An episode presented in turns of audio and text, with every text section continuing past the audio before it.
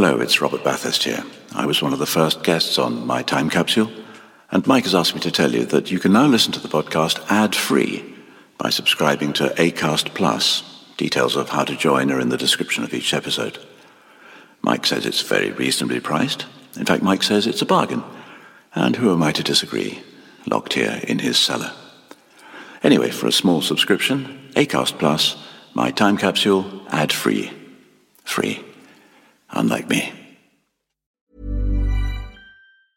Quality sleep is essential. That's why the Sleep Number Smart Bed is designed for your ever evolving sleep needs. Need a bed that's firmer or softer on either side? Helps you sleep at a comfortable temperature? Sleep Number Smart Beds let you individualize your comfort so you sleep better together. JD Power ranks Sleep Number number 1 in customer satisfaction with mattresses purchased in-store. And now, save 50% on the Sleep Number limited edition Smart Bed for a limited time. For JD Power 2023 award information, visit jdpower.com/awards. Only at a Sleep Number store or sleepnumber.com. There's never been a faster or easier way to start your weight loss journey than with PlushCare.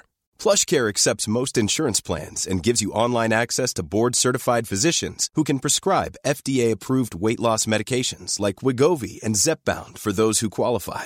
Take charge of your health and speak with a board-certified physician about a weight loss plan that's right for you. Get started today at plushcare.com slash weight loss. That's plushcare.com slash weight loss. plushcare.com slash weight loss.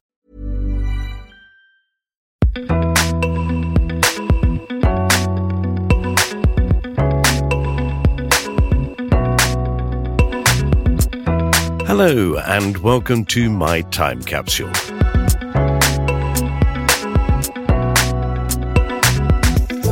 I'm Mike Fenton Stevens with another episode of the podcast where people talk to me about the five things from their life that they'd like to preserve in a time capsule.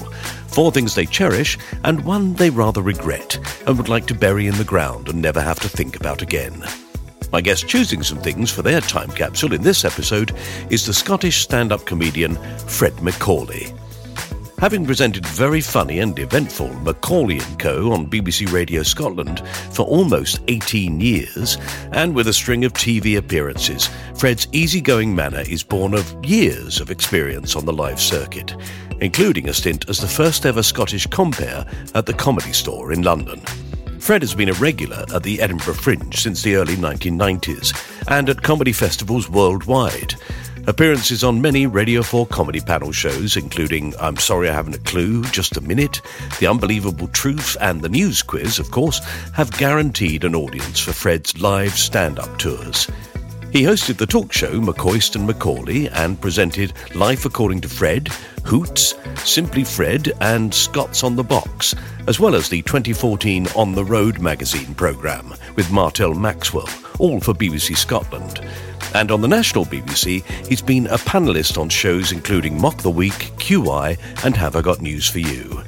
He lasted seven out of 11 nights when he sang on Comic Relief Does Fame Academy, and further charity challenges saw him kayak the Caledonian Canal for sports relief in temperatures as low as minus 18 degrees Celsius, and in 2011 he scaled Mount Kilimanjaro. He received an honorary doctorate from the University of Dundee, his alma mater, in 2006, in appreciation of his time there as rector. So, let's hear what Dr. Fred is going to choose to put into his time capsule. Hope you enjoy it.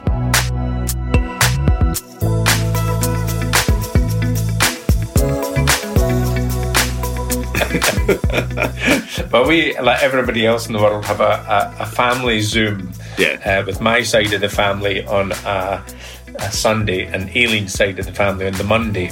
And Aileen's mum, bless her, is still with us at 91. Brilliant. And um, she she gets talked through how to get onto Zoom every Monday for the last 15 weeks.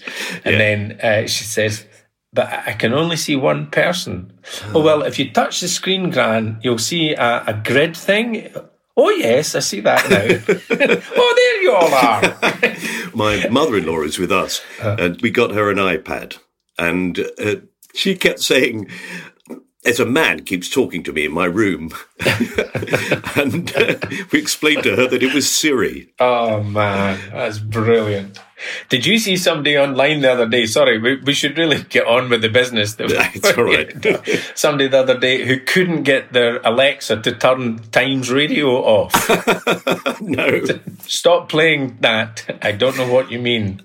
Stop it! I've got a sledgehammer. Alexa, we've been through this before. Um, but yeah, and our, my first bit of technology through Google, um, we've we've got Google Home Hub. Mm. Jack, our middle kid, bought us Google Home Hub and uh, Philips smart bulbs uh, for Christmas right. a couple of years ago. You know, so you just go in and say, "Hey Google, lights on." And it's as simple as that, except it's not because uh, he set it up through his phone. So there have been times, Mike, at quarter to midnight when I've had to phone Jack and ask him to put the living room lights off. Perfect present. He's in Edinburgh, we're in Glasgow. Put the fucking lights off. How to keep in touch with your children. Yeah, exactly. yeah, I know. Yeah, I'm doing this podcast with my son. So we see each other uh-huh. sort of at a distance, but it, it means that right. I'm constantly phoning him saying, How do I make this thing public on Facebook? How do I do this? Mm-hmm. I have no idea at all. And yeah. I can't do any of it, you know. So I've absolutely drilled myself in how to set myself up for a recording. and I would say one in five go well. oh, well, uh, am I the fifth? you're, you're number five. You're there. I like the odds. Good. All right. So we should do it. Yeah. Basically, it's five little things from your life that are not significant to other people, but for you, they evoke a memory. And then one which yeah. you sort of don't like. That's it. Yeah. Simple. So, what's your first thing, Fred? Well, I've got to say, Mike, there, there are varying shapes and sizes, and I don't know how big the capsule is going to be. But the first thing I wanted to put in was uh, the Comedy Store logo, ah. which, uh, apart from being the Comedy Store logo, is also the backdrop of the stage at the Comedy Store in London. Yeah. And it was such a significant part of my life and, you know, over a 30 plus year career, mm. you know, I still describe myself first and foremost as a stand up, you know, albeit I did a, a stint on radio for 18 years up here in Scotland, but I would always still want to be considered as a stand up comedian. And the comedy store was the place that I wanted to play when I first started doing stand up. Mm. It was a place that I was blessed to, to play uh, over a number of years. And, and, you know, lockdown uh, for by, uh, I I still, you know, I've got a booking in my diary for the comedy store. Uh, so I'm hopeful that I will get back in there at some point in yeah, the future again. We all are. Yeah. At least you don't think of yourself then as an accountant. No. Although, you know, I still get interviews where people say, So you were an accountant, you became a comedian. How did that happen? And I say, Well, let me tell you, I was shit as an accountant. it was no square peg in a round hole. Yeah, let me show you the spreadsheet. yeah, yes, yes. Uh, no, the fact was that I I did carve out for myself a, a career, yeah, uh, crunching numbers, and then I became company secretary of a of a retail group, and it was you know it was a bloody good job, but uh, I knew it wasn't for me. I always wanted to to do something a wee bit more exciting uh, with my life, and I I, I could remember having been still at university uh, where I studied accountancy. So, uh, but that was really just a process of elimination. I studied accountancy because I thought it might get me a job. Yeah. I mean, that was the, that was the mid seventies when you know when financial crises were still a kind of novelty. They're not the norm that they have now become. No, thank God you got out of it. so, uh, and it was a significant birthday. It was my 30th birthday that uh, kind of I realised that I'd, suddenly a decade had gone past. Yeah. And I still wasn't, I still wasn't um, on people's televisions. Mm. So uh, I decided to try and make a go of it back in those days. Um, yeah, how did you do it back in those days? How? Because there just wasn't the circuit then, was there? There wasn't, no. And Mike, you'll remember, I mean, uh, when even when I started doing the Fringe, which was late 80s, 89 Yeah. was my first Fringe. The Fringe brochure was a pamphlet. It was a tiny thing. and now it's, a, you know, and th- these are two words that an awful lot of people won't have a clue what we're talking about. It was like a phone directory. Remember them? No, I don't know. I've no idea what you're talking about. I'm only 35. Yes. Uh, phone directories were, were what kicked off paper recycling. Yeah, they still do. yeah. So no, but you're right. There was no route, and the, the people that were on TV were, you know, very mainstream, and, and I knew that wasn't what I wanted to do. But bless them, the the Edinburgh Fringe kicked a thing off called, uh, and Karen Koren at the Gilded Balloon especially kicked off the So You Think You're Funny competition, which runs to this day. Yeah.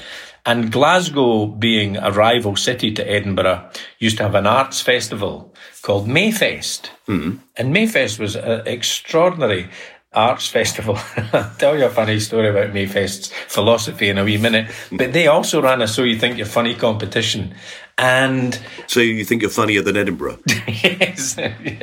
well, I, one of my, he's sadly no longer with us, uh, a late friend, Kenny Harris, said that the Glasgow equivalent was called So You Think You're Funny? Well, you fucking arnie.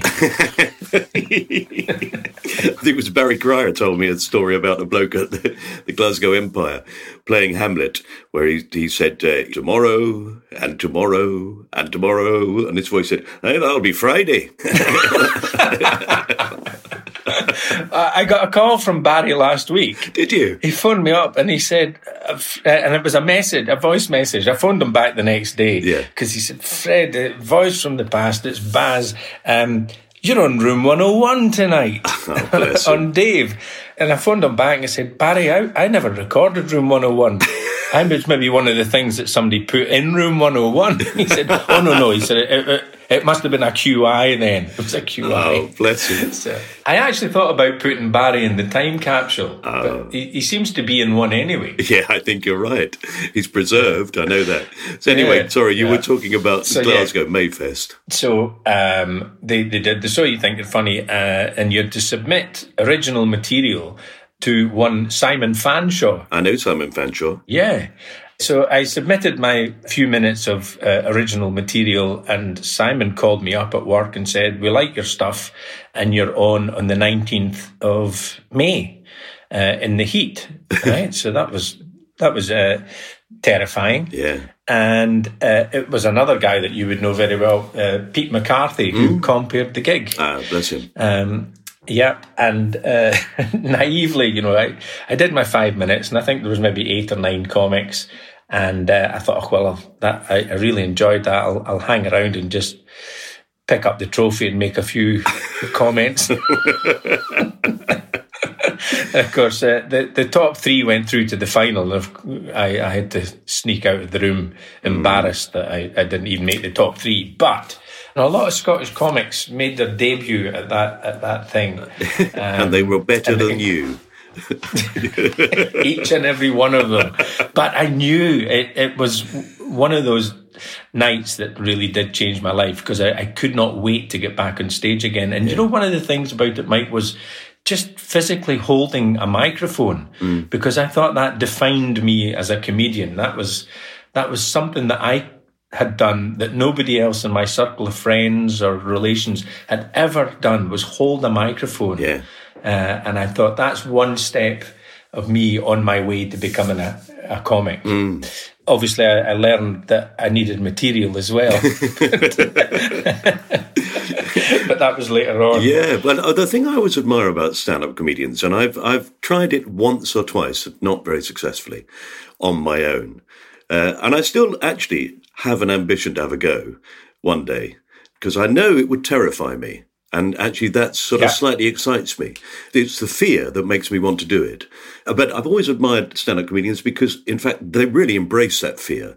Uh, and in fact, you talk to stand-up comedians, and they often say, "Ah, I did this gig where." God, I absolutely died.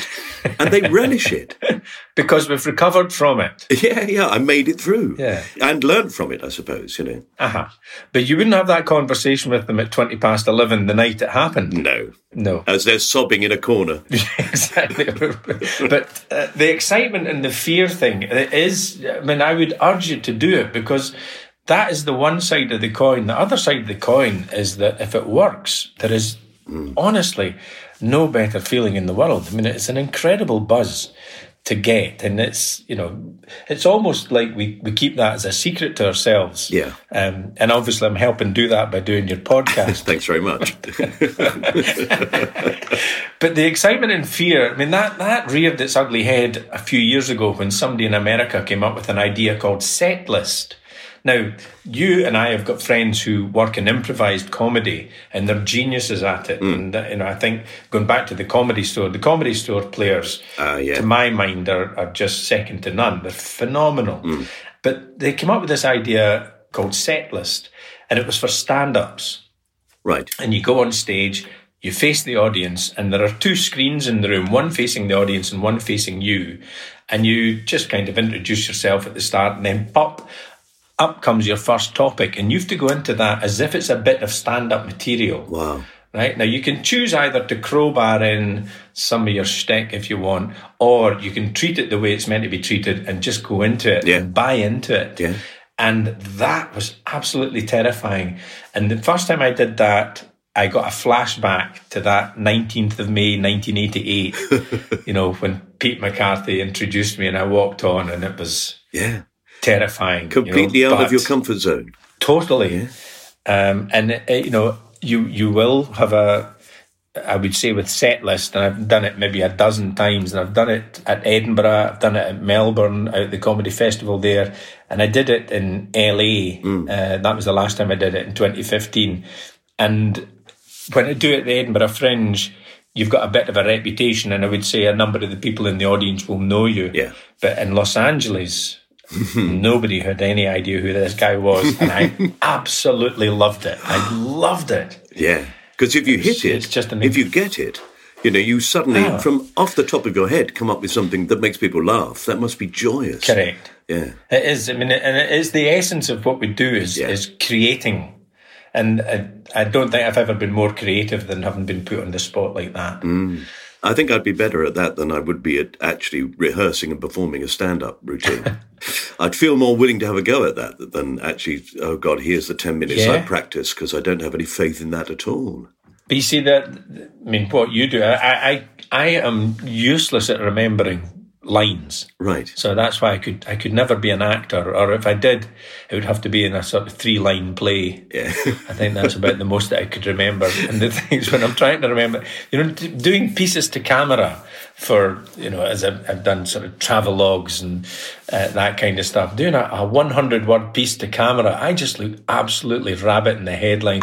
uh, just desperately trying to remember what the words were. You know, I, yeah. I would need full time auto script. Do you remember the first date that you stood up in front of that logo at the comedy store then? I do, yes. Uh, and the, the comedy stores have been in three locations in in London. Uh, the one just now is Oxendon Street mm-hmm.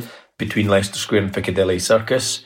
Uh, previously, it was in Leicester Square, and that's where I first performed. Yeah. But before that, it was in Dean Street, sort of in a corner building, mm. and uh, that's I think it was in a, a quasi strip club. Mm. In fact, it was probably a strip club. I had no idea, having said the words now, what a quasi strip club would be.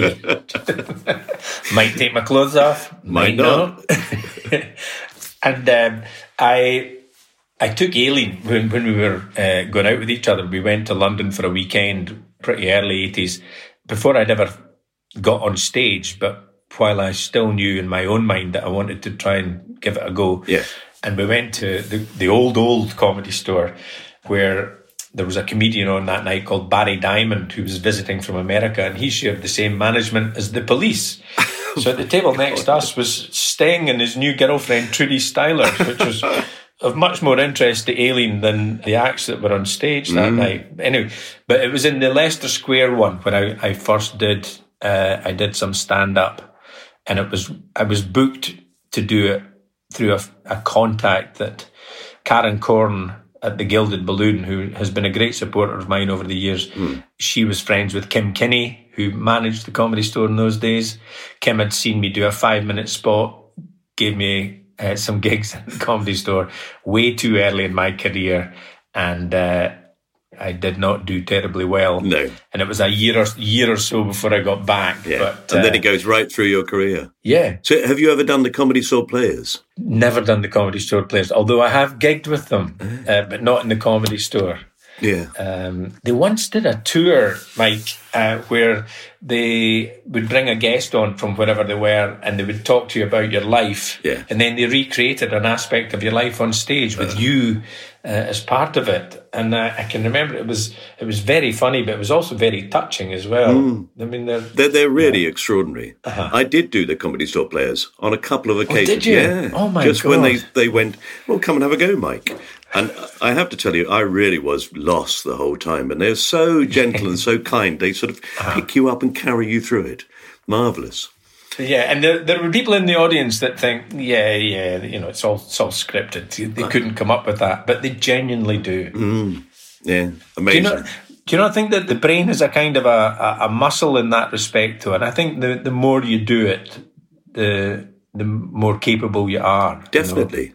I'm absolutely certain of that. I've uh, the closest I've got to it, really, in practicing it, is doing uh, Dame in pantomime, uh, where uh-huh. you you have a script, you know what you're going to say, and you have your jokes, but you always have to be open to playing with the audience and reacting uh-huh. to what they're doing. And that when you first do it, you sort of go, "Sorry, sir, what did you say?" And they say, "You say, oh, that's interesting," and then you go back to the script because you're, you're terrified. Great improv. I'm writing that down as a heckle put down. Oh, that's interesting. All right, Fred, I'm going to put the logo from the comedy store.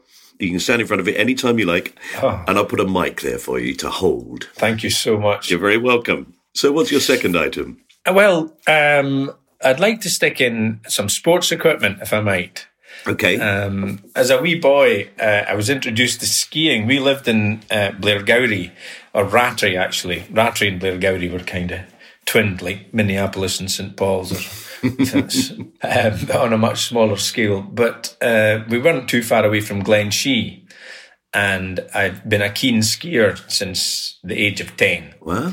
And I've decided I'd like to put in my, my very first pair of skis, if that's all right. They might be a wee bit big to put in a time capsule, but they were 100% wooden. Really? Yeah, back in the day. And they were second hand and they were made by a, a, company that no longer exists called Hagan, H A G A N. Yeah. Hagan Combis. Uh, do you ski, Mike? Oh, I have skied occasionally. I'm not very right. good at it. Well, I mean, now they're they're made of various metals and fiberglasses and carbon and all, all the rest. And much it. shorter. Absolutely, yeah. much shorter. Yeah. Um, I mean, the longest skis I ever had were 205 centimeters, and my current skis are, are 168. Yeah. So what I was doing with the extra 30 odd centimeters, I have no idea. You were just going straight, almost impossible to turn. exactly. And the reason I, am going to tell you the, the story of these Hagan combis. Do. Because they meant so much to me. Um, we weren't really blessed in Scotland with a what you would call a full snow cover, so there was always a chance you were going to hit either rocks or heather, and you'd be hoping it was the latter, um, but it was more often the former. Uh, and the rocks would gouge great holes in the soles of your Hagan combis, and the edges were screw in, and the bindings were cable bindings. Your ski boots were laced up. You had an inner boot and an outer boot.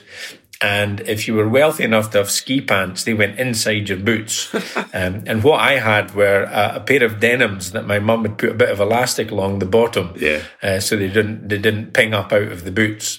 and goodness knows how I survived to the age I am because I was probably hypothermic yeah. twice every weekend. But I loved it.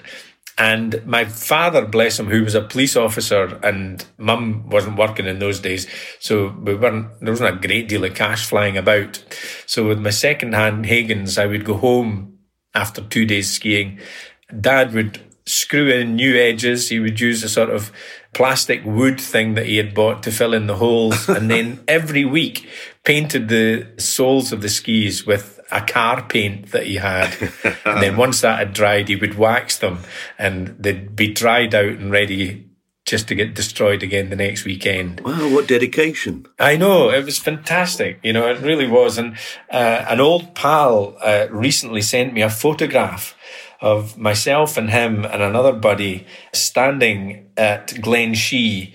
And I think it might have been the second season that I skied. So I would have been 11. Mm. And uh, it really is, it is an historic photo. I mean, it's it's over 50 years ago, and it's all not quite the birth of skiing in Scotland, but it was within the first decade of there being uplift in Scotland for, for skiers.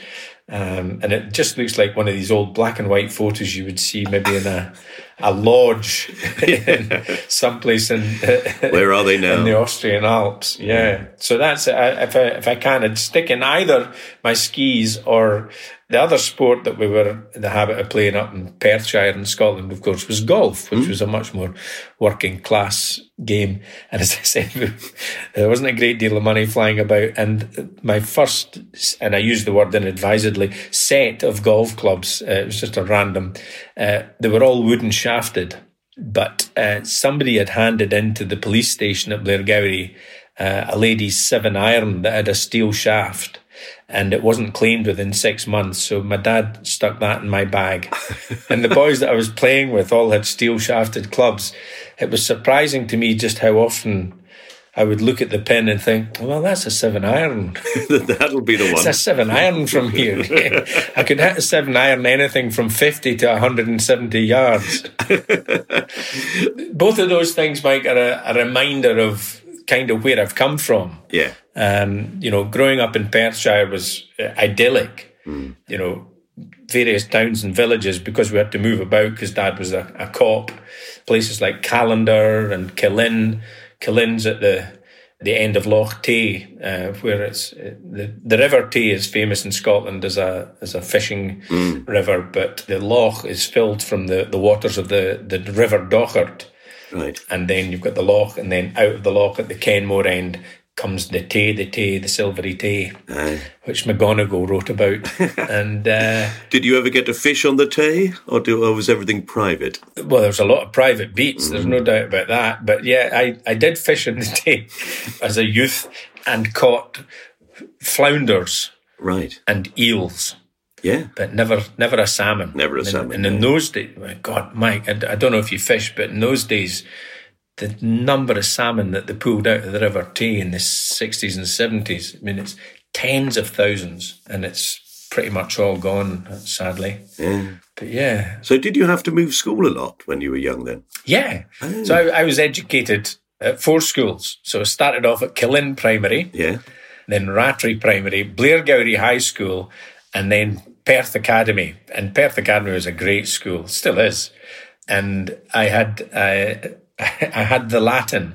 We, we, at, at Blairgowrie High School, I I had been put into the, the top stream, so we were deemed smart enough to learn the Latin.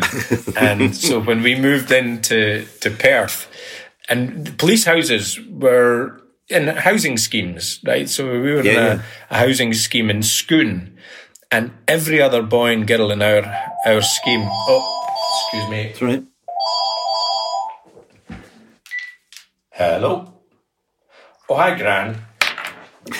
Isn't it just if you hang on? I'm just on a, another call just now, but I'll give Aileen a shout. See if she can. Hello. She's actually out. Okay. Thanks, Gran. Bye. And we're back. So that was Gran. That was Gran. Yeah. yeah just phoning Asking yeah, how to yeah. work the iPad.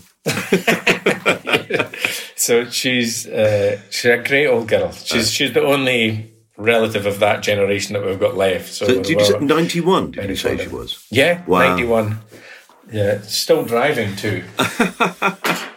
Fantastic. Uh, where were we? We were uh, the housing scheme. Yeah, the housing yeah, so, scheme for the police yeah. homes. I remember there was always one yeah. of those, always on the estates, weren't they? That's right. So every other boy and girl in the estate went to Perth High School. Mm. and I I had to go to the academy because I had this the Latin, um, and uh, went to get a bus in from Scone into Perth. So I used to stand at the bus stop every morning, uh, being abused by everybody else that was mm. going to the different school because you know, yeah, clearly if you went to a different school, you were different. so I, you know, I overcame that and I became friends with the guys, and you know, they became my playmates yeah. and all the rest of it. You could always just put them down by quoting some Latin at them. they wouldn't have the faintest idea. I'm sorry, I'm just being ad hoc. Yeah. Can you imagine the beatings? I can indeed. well, lovely. I mean, those skis, you must have inherited them from somebody pre war, really. Yeah, it would have been. And there was a, a family in Blairgowrie. There, there was a few people uh, used to go skiing, and I always admired the, the equipment that they had, right? Because yeah. I, you know, step in bindings. Oh my goodness. None of this leaning forward and getting the cables up the back of your boots and pushing them forward and locking them in. None of that. You just stepped and clicked into them. So I remember distinctly every new piece of ski equipment I got over the over the years, Mike. You know, from yeah. clip up boots, yeah. step in bindings, and then my Blizzard alu glass mm. skis and all the rest of it. And after university, I worked for the for a chairlift company. I worked for the Cairngorm Chairlift Company for three years as the assistant accountant. um, so you got free passes free passes wow. and you could ski in your lunch hour. Tremendous. Brilliant. And it also gave me one of my very early gags. I, I used to say, uh, before I became a comedian, I was an accountant. I said, in fact, I was the second highest paid accountant in Scotland because my office was at 2,100 feet. there we are. Yeah. Yeah. That was as good a laugh as it ever got, I'll tell you. yes, we see what you did there. That's that yeah, sort of reaction, yeah. the nodding reaction to a joke. I know it's not good, is it? No.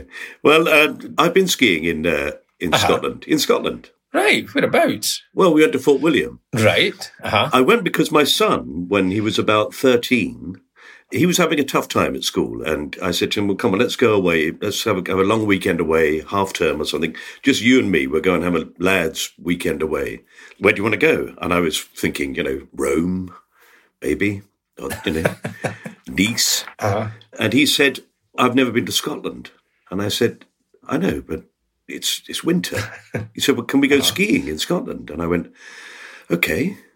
And we went to Fort William, and God, it was freezing. And it, uh-huh. it was so icy because he also, being 13, wanted to snowboard. Of course. Which, if you're going to do it for the very first time, you don't want to do it on basically sheet ice. so it was a disaster. And in fact, we flew into Edinburgh mm-hmm. and then got a hire car. And the landing was so awful. It's the worst landing in an aer- aeroplane I've ever had. We were terrified, and I was trying to not look terrified. And I think for my sake, he was trying not to look terrified. And then uh, just before we were due to come back, I said, "So we'll, we've got two more days, and then we're going to have to go and get the uh, the plane." And of course, he froze in terror at the thought of it. And I said, um, "Or we could leave now and drive all the way home."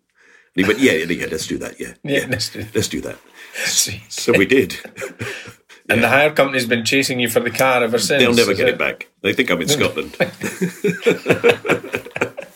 I, I, use the name Fred Macaulay. It's fine, don't worry. I did a tour about five years ago and um, included Fort William mm. on the list of towns that I was going to go and see. And it's a pretty godforsaken place. And uh, I was getting some physiotherapy at the time. And I was in getting physio in the morning, and the physiotherapist, a lovely girl, said, where, where, are you off to uh, on your tour? I said, Well, I'm in Fort William tonight. She said, Oh, well, you'll get a shag or a fight. or maybe both. oh, brilliant. All right. Well, Fred, I'm going to take those lovely wooden skis I'm going to make sure your dad's made them, you know, look new. Ah. A coating of paint and new edges. Right. And uh, we'll put them in there. They're ready for you. Excellent. You can relive your childhood skiing enjoyment. Yeah. Well, it'll be back to snowplow and those things. Uh, so that's two items. So what's your third item?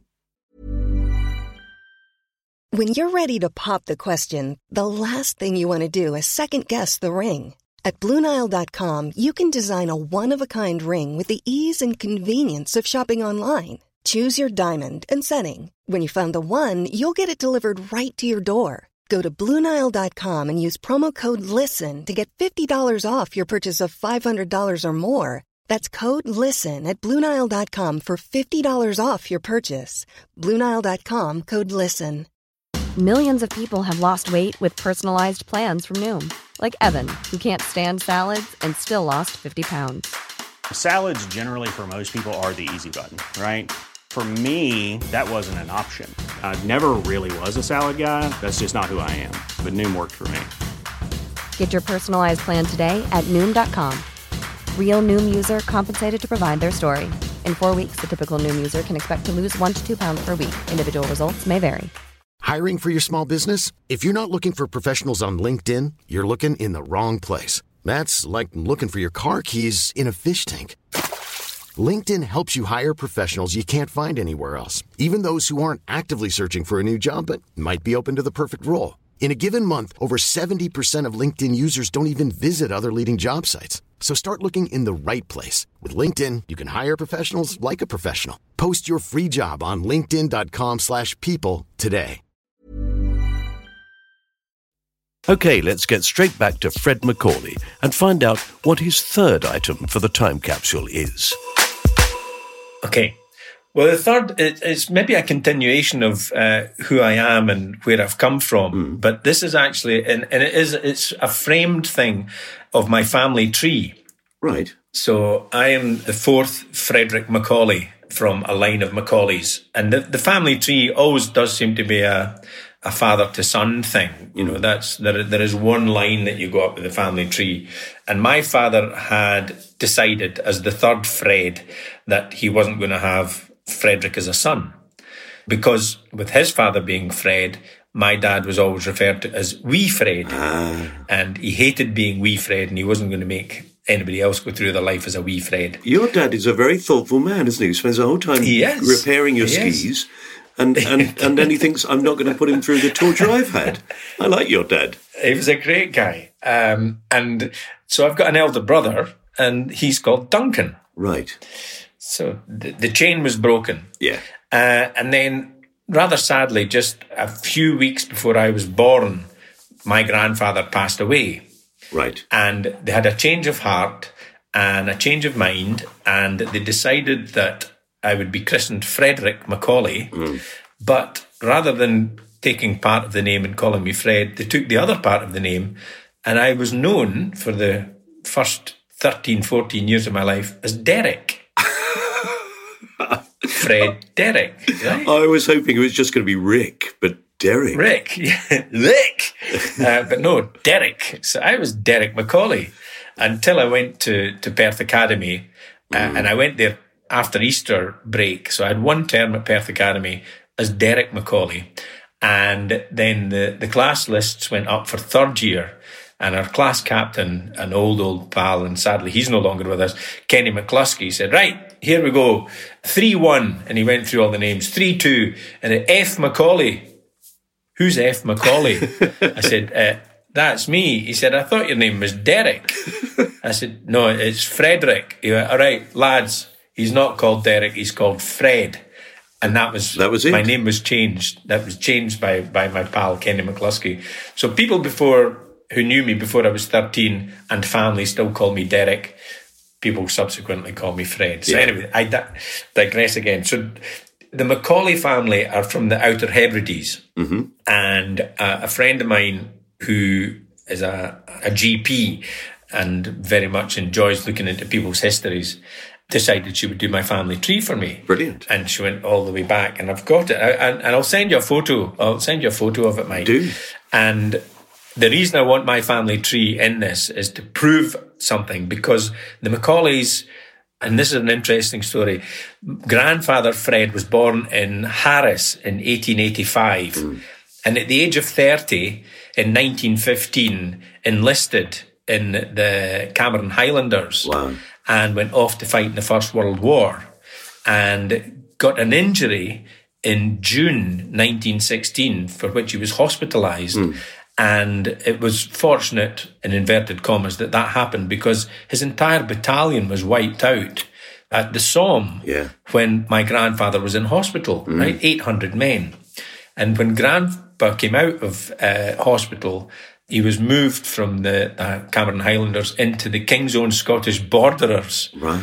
So here was this wee Highlander Yeah. whose first language was Gaelic God. trying to take commands from somebody that was brought up in Selkirk or Melrose or someplace like that. I don't think they understood a bloody word they said to each other. But anyway, And all his compatriots were gone, basically, all gone. The- The, whole, every damned man. marching behind the pipes. Yeah. I mean, I their, fighting dress was a kilt, Ah. right? I mean, they, they would, I mean, astonishing. Hmm. Uh, and I'd love to know more about that period of my, my grandfather's life. Yeah. So he uh, he was in Harris, and he lived in Harris because his father was a gamekeeper on Amhuinnsuidhe Estate, and he moved there as a keeper. But before him, the the Macaulays were from Lewis, Right. as was a certain 45th president of the United States mother, a Mary McLeod Oh. from Stornoway. Mary McLeod's mother was a Macaulay. No. Yes. And the reason I want my family tree in is because even on a small island like Lewis and Harris, there were sufficient Macaulays that I am no relation to Donald John Trump. and I want that recorded as a matter of fact for time immemorial. You want absolute proof out there. Abs- there is no, and as you as you can see, Mike, I'm I'm somebody that is proudly bald and Yeah. uh, would not, under any circumstances, do to the top of my head what that man has done to his. I mean, he's he's culpable of many misdemeanors, but I think that's probably up there in the top three. Well, I can understand your desire not to be associated with the man. So that's a simple one. That's that's the family tree. It's to, really to lovely. So after the war, when he came back, yes. did he then move down to the borders? Well, no, he he he didn't. He came back and um, he settled in Glasgow originally, and he survived the war. He, he he had another injury at another point. He was hospitalised again, but uh, he he survived the war. Obviously, he survived the war, and he came back. And I don't know the the timeline. But he got a job as a gardener in Glasgow, in one of the, the big parks in Glasgow. Uh, and I know he was in Glasgow for at least six months and then he moved up to Perth. But whether he was up and down to the islands then or not, I don't know. No. But as you know, the islands in Scotland were devastated. I mean, the, the, the number of casualties uh, at the war were horrific. So what that then meant was that there were a number of young lassies on Harris and Lewis with no prospect of finding a, a partner. No. So when my grandfather settled in Perth, three of his sisters came down, and uh, by all accounts, they were bonny girls, and two of them managed to, to pick up a husband, one of whom was a senior salesman for Dewar's Whiskey. Perfect. Aye. And the other one uh, had a hotel in Perth Oh, marvellous. uh, called the Waverley, which is uh, I, I think all hotels in Scotland are called the Waverley, aren't they? That's right. yes. it was like the Premier Inn of its day. Yeah. And so Grandpa Macaulay, um, so whether he was getting his whiskey from one brother in law uh, or not, I don't know, but he, he certainly, according to my dad, enjoyed more than a wee dram. Yeah. Um, and when my dad died uh, a number of years ago, I had the occasion for the first time in my life to look at my dad's birth certificate. And my grandfather's occupation at the time of my father's birth was hotel boots. Oh, what's that? That was the job. Looking after the boots. Exactly. He worked the night shift, Mike. Yeah.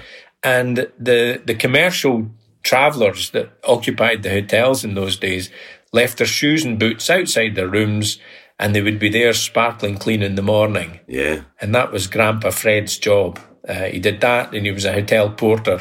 And then, as I say, he, he had a fondness for, for the dram. And um, consequently, because of that, my dad, who had obtained a bursary to go to Perth Academy himself back in the day when it was that kind of a school had to leave at the age of 14 to go and get a job to kind Yeah. of bring in a secure income for the family. Common story amongst uh, amongst working class boys, isn't it? Isn't it? And I certainly fear that it may well be one that's coming around again. Yeah. And whether it was to prove a point or not, I don't know. But dad um, went as a mature uh, police, I think he was a police sergeant Yeah. at the time, uh, to night school when we, we lived in Blairgowrie and picked up a couple of Highers, A, A levels as you would. Yeah, know, they're not quite the equivalent, but they're. And he, he got straight A's in his Highers when he Yes. sat them as a mature. He was a smart guy. Yeah, my dad was the same. My dad uh, was uh, left school at 14, but then after the war, he went to night school and became a solicitor. Right. Brilliant. There we are. I went for a walk the other day with my son and my grandchildren, and we walked to a little village near me. We went through the graveyard, and there was a military cemetery with the names of all the people from the uh-huh. village who died in the First World War or the Second World War. And of course, you know, about 10 people died from the Second World War, but about 150 died from this tiny village. And as you went down it, that awful thing of seeing the same name Oh, five times at one point. yeah. Five times. Yeah. Five sons, all killed. Absolutely terrible. Horrible. Yeah.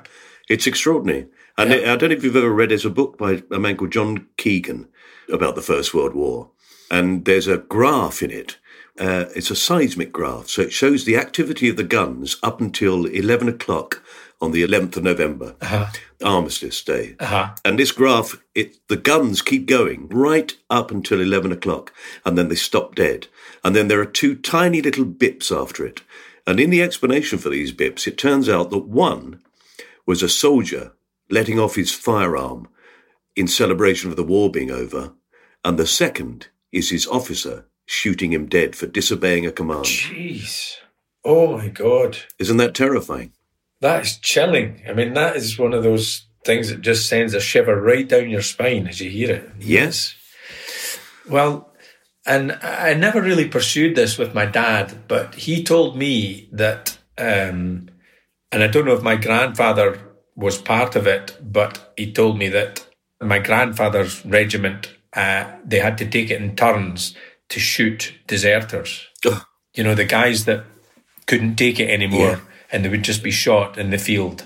Oh my God. I mean, it's so brutal. yeah, absolutely. But also, and I can't, I can't remember the name of it, but there was a terrible shipping disaster at the end of the First World War up in the Outer Hebrides. Right. And I should know the name of it, but you know there was uh, hundreds of men coming home from the war. The ones that had survived the war, they had survived the Spanish flu, and they were within hundreds of yards of Stornoway Harbour, and the ship went down, and they they perished. You know, some of them managed to make it ashore. Uh, just It's so, a brutal so time. It's a really brutal Yeah. period of human history, isn't it? I, I don't think we would have been unique uh, in our family. You know, with our kids, uh, we've got three. Uh, our youngest Ian, he came back from Australia just when lockdown happened with his girlfriend, so they were with us. But then my daughter, who's only about six or seven miles away, and my son, other son Jack, who's through in Edinburgh, fifty miles from our uh, house, door to door, and we've got WhatsApp and we've got all these ways of communicating with each other. And lockdown has been something that none of us had ever experienced, and for, for many of us, quite the most extreme thing that we have experienced in our life. Yeah. And then you think there were people sending off three, four, five of their sons to the First World War with no communication whatsoever. No. And they're at war, you know. I mean, uh, what must have gone through the parents' minds? Ah, Terrifying. unbearable. Yeah. We've got nothing to complain about, really. Yeah, and maybe in another generation, people might not appreciate just how significant that kind of thing was, you know. But uh, I hope they Yeah. do. Well, I'm sure they will, actually. I can't see that once you hear about it, it's so extraordinary that it stays with you, doesn't it? Yeah, Through your life, I think. Yeah, Yeah. well, we're going to take that family tree, Fred, and stick it in there. Good. First of all, most importantly, to remember your granddad. but secondly, to prove that you are nothing to do with that awful man. whose name cannot be said. Yeah, It cannot just- be said. We can't can't. say that name. Yeah. No, not on my podcast. Thank you. Okay, lovely. So that's that's three things. Yeah. And we've only been talking for twelve hours. well, I can tell you that the next one is not going to take very long at all. Uh, I don't mind, you know, if you've got the time I have, but I'm sure you, you've got other things to do. You think? okay, Fred, what's your fourth item? Cadbury's buttons. And what's your fifth item? So Cadbury's buttons, open brackets, giant close brackets, if you don't mind. I don't mind at all. I love a milk chocolate. I really do. Um, they're not good for the cholesterol, so they're an absolute treat. Yeah. And I, uh, Cadbury's milk chocolate is as sophisticated as I get. I'm, I'm, I've never been one for Bournville. Um, I have a sweet tooth, so there you are. And uh, I don't, don't know why it has to be buttons. No. Well, I suppose it's just, that's proper, simple, bite size. That's exactly right, isn't it? That's what you want. Well, you say life. bite size. I've been known to open the packet and tip them all into my mouth at once. what, the giant ones? I, uh, yeah. yeah, so that's it. There is a whole world of chocolate out there, though, Fred, isn't there? You know, and uh, Yeah. you're not a great experimenter. Um, well, oh no, no, no. I mean, I've, uh, I wonder, you know, if you look at the, the confectionery, uh, you know, the, the shelves and shelves and shelves that, that, that there are in a supermarket, or as you're approaching to pay for your fuel, Yeah. uh, you're always tempted by, by something there. Uh, I reckon, no, I won't, I won't have strayed too far from a bar of maybe the occasional fruit and nut if I'm Yeah. feeling like, if I'm feeling healthy. I think you'd be five a day. Oh no, I bet that'd be a Terry's chocolate orange, Mike. God, you must be so healthy. Well, I, I once had to write what the Scottish five a day was. Um, I think I said Terry's chocolate orange, vodka and orange, chips, roast potato, and baked potato. Yeah, that's five. That's five. Oh, lovely. Well, I mean, with chocolate, I'm, I'm with you on this because people say, "Oh, look at this chocolate! It's unbelievable! It's it's handmade bar of chocolate, incredible! It's eighty percent cocoa. Uh, oh, wow! Have a taste." And you go, "Oh, "Yeah, it's not very good, is it? I don't like it. Doesn't taste anything like Cadbury's." And now, of course, you get these tubs of heroes and celebrations, and they're kind of like palatable quality street. yes, that's right. number of fillings that I've got in my teeth, thanks to Cadbury's and other sweetie manufacturers, I'm going nowhere near a toffee. That's that's, that's like putting your head in a noose. It really is. Yeah. I always see those big tins of celebration as basically an attempt to completely destroy the concept of environmentalism. How many wrapping papers can we get into one item? I know. I mean, if Cadbury started putting the buttons out in a recyclable packet, then there's no excuse not to eat them. No, no, no. In fact, you'd be doing the world a favour. Uh, all right, I'm going to put. It'll have to be an endless supply. Yeah. Because I don't want to end up with just an empty packet. If you sort of, you know, have a sneak peek inside and go, "Oh, I just have one.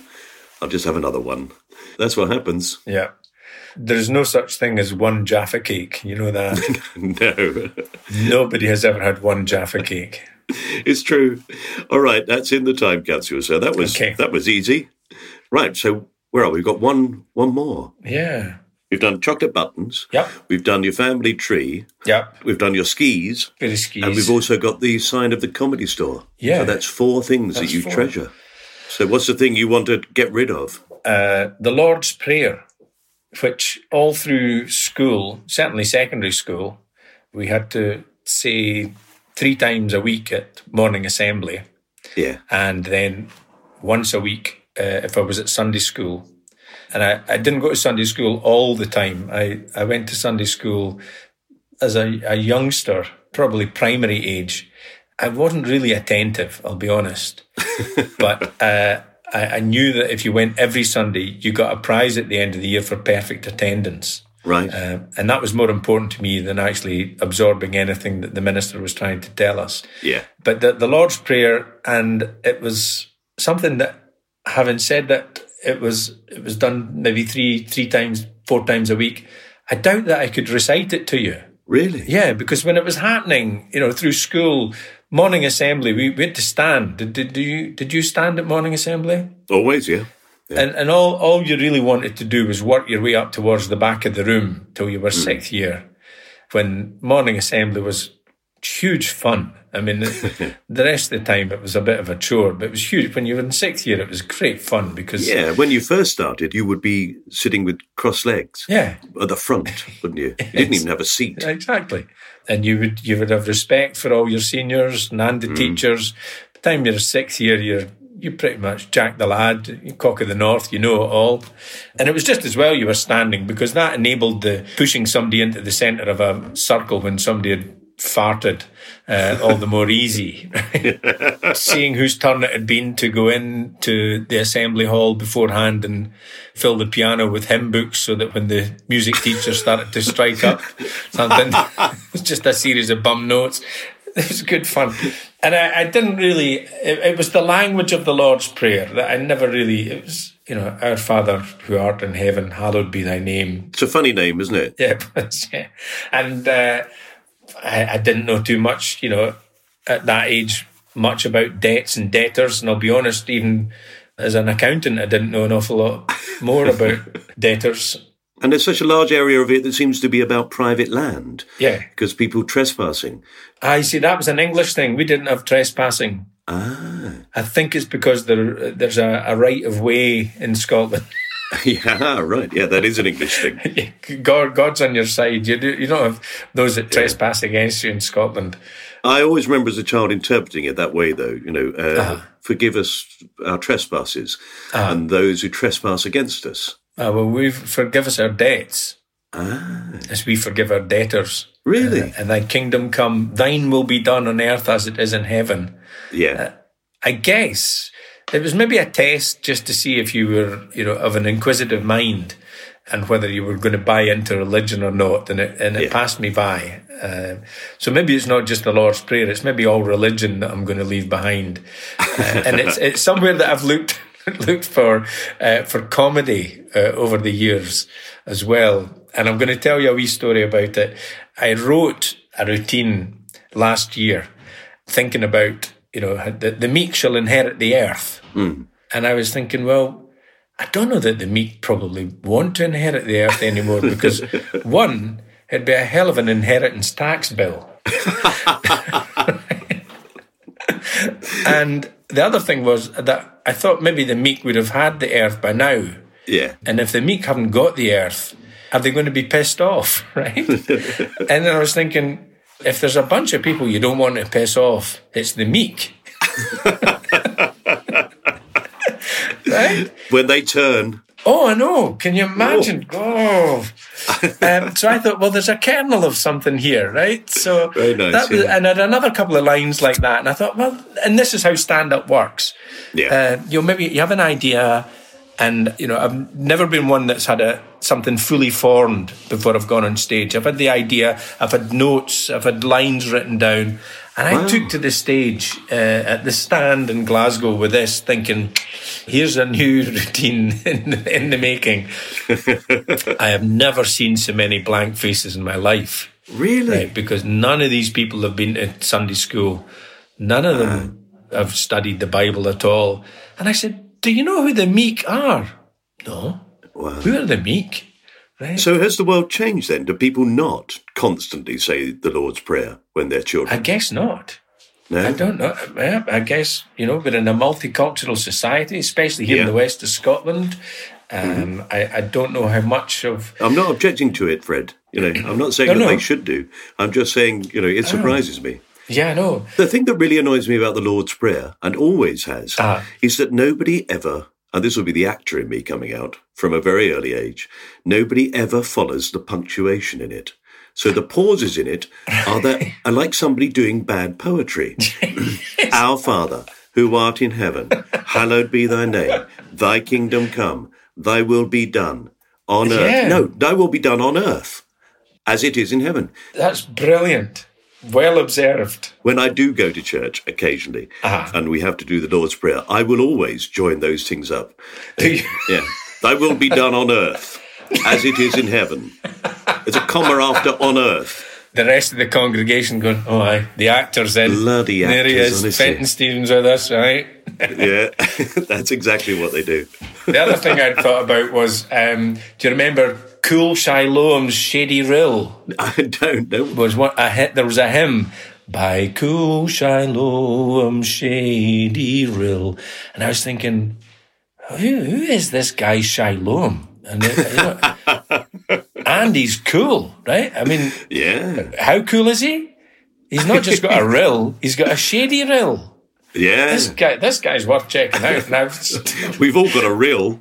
yeah, shady. Uh, but and, and I've, I, I don't know whether it's a place or a person or or what, but No. it's one Yeah. of those things that's stuck in my mind over the years. But at the same time, when things are modernised and taken out of the sort of St James Bible or whatever, it, or the King James Bible. King James, yeah. King, not St James. I don't think he was beatified. Um, so when they are done, then they're shit, aren't they? yes. Have you done a modern translation of this, Mike? Have you? You should do. yeah, that's true. This is your stand-up debut that you've been thinking about doing. right, me going through the Bible. And Come to Glasgow and do do some biblical stuff. I'll, I'll do a lot of stuff about the meek. They love it up there. It goes down really well. Damn you, Macaulay! I'll be at the back with all my comedy chums going, wait, you see this? This is it. Hook, line, and sinker. Yeah, making a note of the one joke that does work. you bastard. Yeah. Oh, Fred, that's fantastic. Okay, well, I'm going to put the Lord's Prayer and possibly all religion Yeah. into the time capsule. All right. And we'll seal it up. So that's it. Thank you so much for talking to me about the things that you treasure and the one thing that you want to get rid of. It's been really great. An absolute pleasure, Mike. It's great to talk to you. You have been listening to My Time Capsule with me, Mike Fenton Stevens, and my guest, Fred Macaulay. You can listen to this episode again, if you want to, and all other episodes by subscribing to this podcast on ACAST or wherever you get your podcasts from. If you want more information about past and future episodes, you can follow us on Twitter, Instagram, or Facebook. You just search My Time Capsule.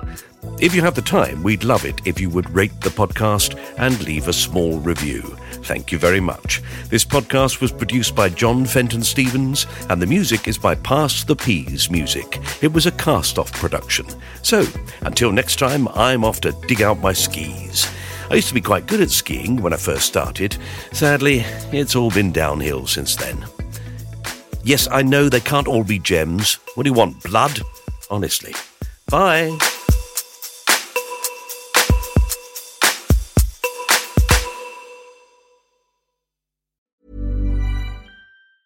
Planning for your next trip? Elevate your travel style with Quince. Quince has all the jet setting essentials you'll want for your next getaway, like European linen, premium luggage options, buttery soft Italian leather bags, and so much more. And is all priced at 50 to 80% less than similar brands. Plus, Quince only works with factories that use safe and ethical manufacturing practices. Pack your bags with high-quality essentials you'll be wearing for vacations to come with Quince. Go to quince.com slash pack for free shipping and 365-day returns. Hey, it's Paige DeSorbo from Giggly Squad. High quality fashion without the price tag. Say hello to Quince. I'm snagging high-end essentials like cozy cashmere sweaters, sleek leather jackets, fine jewelry, and so much more. With Quince being 50 to 80% less than similar brands. And they partner with factories that prioritize safe, ethical, and responsible manufacturing. I love that. Luxury quality within reach. Go to quince.com slash style to get free shipping and 365 day returns on your next order. Quince.com slash style.